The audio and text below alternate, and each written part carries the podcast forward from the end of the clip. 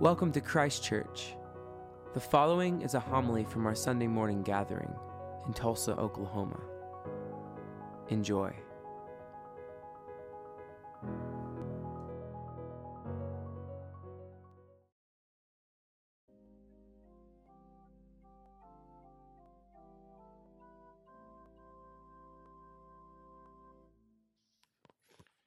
May the words of my mouth and the meditations of all our hearts be acceptable in thy sight, O Lord, our strength and our Redeemer. Amen. Well, this morning you may have noticed from the gospel reading, we have hopped into the DeLorean and we have gone back in time in the gospel. Why is it that the lectionary would have us in the middle of Easter go back to the Last Supper? Why not just go forward? I think it's because the lectionary um, compilers want us to be clear about the kingdom that Jesus is announcing and the kingdom that his resurrection proclaims and makes clear as the kingdom of the world. There's also something interesting in this section of John's gospel, this Last Supper, is that John makes it clear so many times that Judas is present to these events. Judas plays a large role in John's gospel. John chapter 6, John tells us that Judas is the one who does not believe. And yet, Judas is placed in charge of the bank account. Judas in the Gospels is given every single chance. Jesus will not give up on him. Karl Barth says that Judas is a disciple among the elect. If there is no hope for Judas, then there is no hope for us.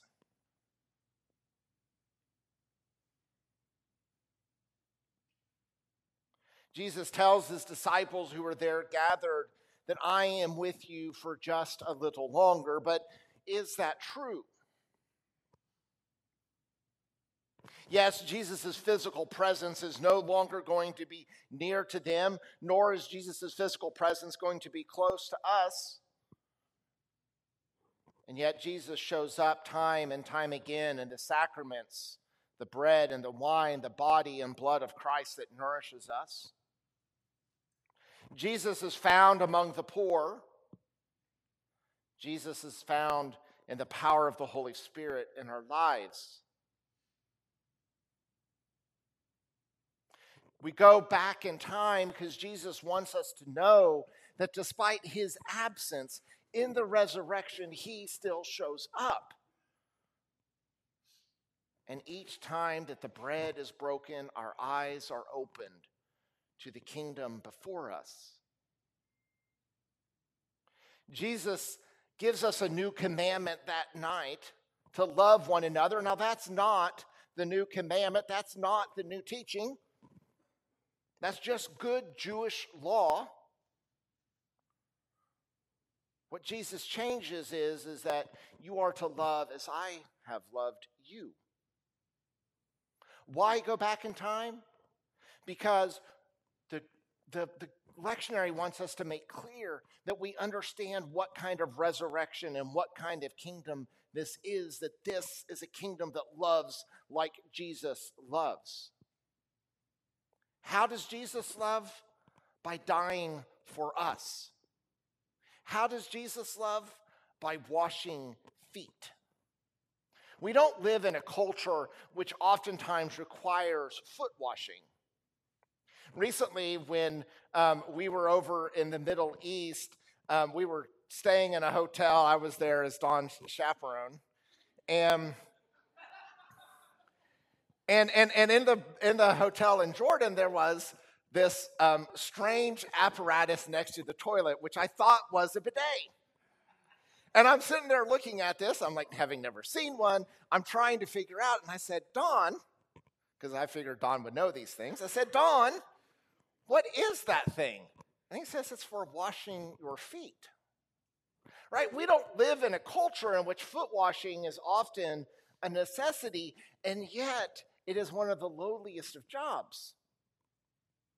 When we made the decision to continue a COVID protocol of not washing feet on Maundy, Thursday, the most common response I heard was, Well, thank you.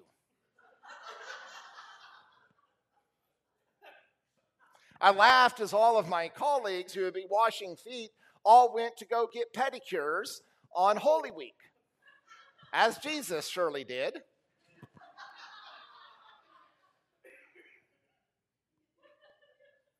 This love that we are brought back into time for is to remind that love is all about the other person, that love outflows into action and into service. Love is not just a warm feeling, because if it is, then it isn't really love. When I do premarital counseling, I always kind of go over the five languages of love, right? We might be familiar with these that some people express their love in words of affirmation or in acts of service and the giving of gifts, spending quality time and physical touch.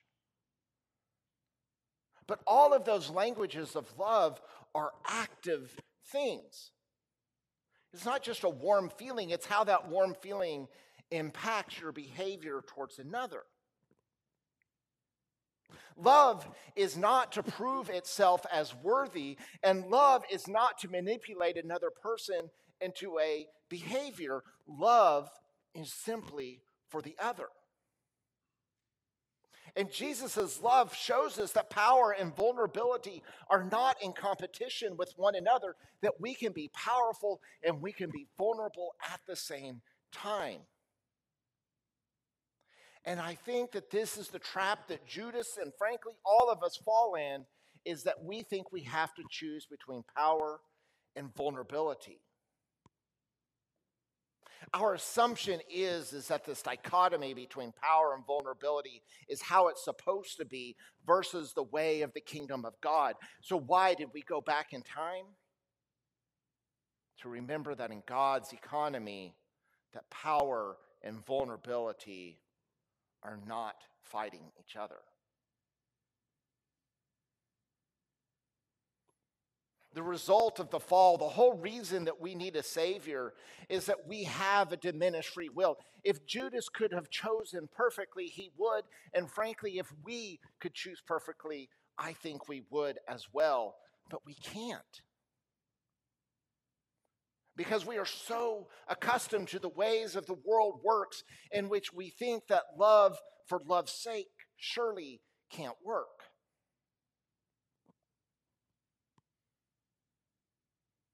As John Donne reminds us that we are not an island, that we are products of our families, our cultures, our history, our traditions, for all the good and all the bad that is wrapped up into that. We frankly don't have the capacity and the strength and independent freedom to choose rightly. In other words, how could Judas choose to love rightly? How could any of us choose to love rightly? How can any of us embody the radical love that Jesus calls us to as we go back in time?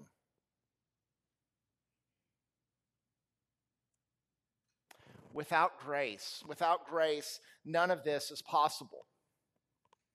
Without grace, we are going to be held accountable to the ways we love and the ways we do not love. Without grace, we are going to constantly be measured by our failures and wholly hope that our successes are enough. Without grace in Jesus, there is no hope for us, there is no hope for you, there is no hope for me, and there is no hope for Judas.